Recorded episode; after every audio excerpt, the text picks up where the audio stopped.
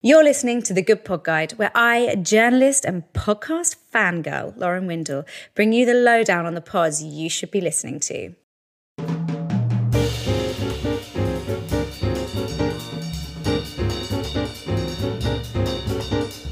I've totally got a therapist, right? And I really rate having a therapist. Between that and the daily ginger shots that I do, they're the sort of most LA things about me. I absolutely love her. And I think I definitely credit her for a huge part of why I managed to come through addiction. I started seeing her when I was still using drugs and drinking. So she's seen me from like the absolute depths and desperation of my rock bottom through to now, like eight years on, because I was speaking to her for maybe like a year, maybe six months before I got sober. So it would be about eight years, I reckon. But yeah, she's just she's just a spectacular person.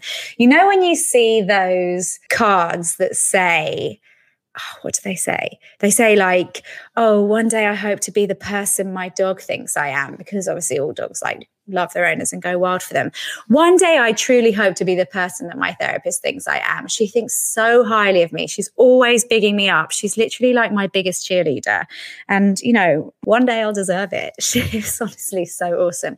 Anyway, so that's just my way of saying, that I don't think that therapy is indulgent or ridiculous. And for those who can afford it, they should definitely go for it. And we're fortunate enough here in the UK to have a limited number of sessions available on the NHS for those who don't want to go privately. So, absolutely take advantage of those if you're in a place where you need to talk for sure, for sure. I am not one of those people who thinks that we shouldn't be doing stuff like that. I think it's so, so helpful. And that segues beautifully. Look at that smooth landing there that I've done into today's podcast, which is Where Shall We Begin? This podcast opens the doors to one of the most sort of famous couples therapists, Esther Perel's office, and offers listeners the opportunity to sit in on real couples who anonymously share their raw, intimate, and and quite profound stories. The problems that they discuss can vary massively from sort of infidelity,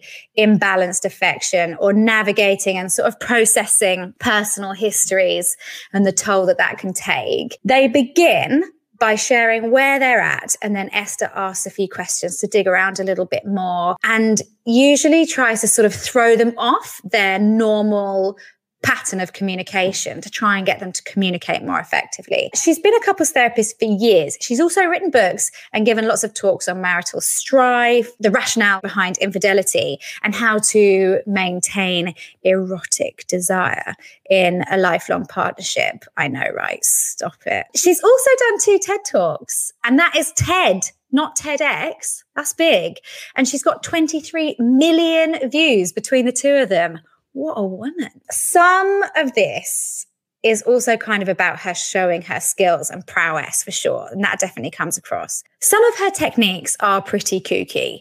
Like, I've never done couples therapy, obviously. I've never been with anyone long enough to have the relationship break down and decide that it needs therapy rather than just a, you know, complete earth shattering breakup that results in a bonfire of all of his things. So I don't know for sure what couples therapy techniques are, and they're pretty novel to me. But I do think that some of the stuff she suggests is kind of new. So, for example, in the episode Speak to Me in French, she had one couple conduct the session blindfolded and adopt kind of alter egos to change how they perceived each other. Is that a thing? Is that like a technique that therapists use often? Is that like a tool I should know about? I loved it. I think it sounds great. But I actually think some of her, these creative responses could be really helpful in lots of different circumstances. In the episode I've Had Better, which was absolutely brutal, she's working with a couple who seemingly are like irreversibly broken.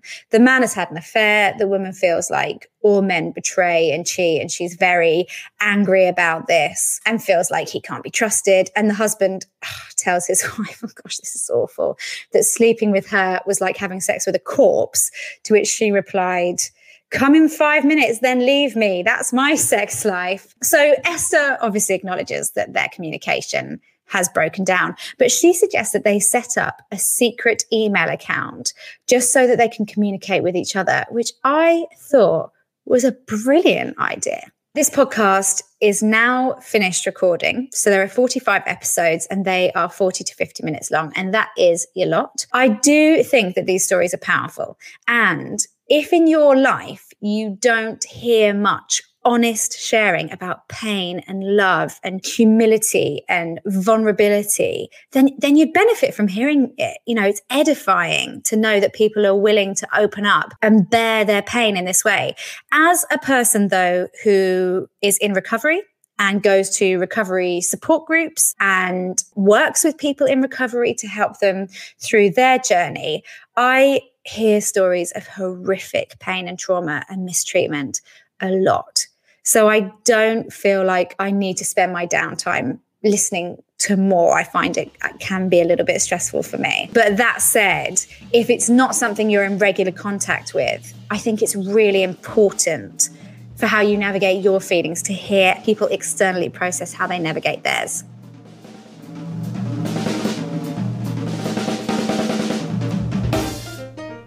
In the next episode, I review my mate Persia Lawson's podcast, which some may say is a bit cheeky, but I think it makes perfect sense because it's a good podcast and this is a good pod guide. For more info, check the show notes. Also, like, subscribe, and leave a positive review. It makes a difference.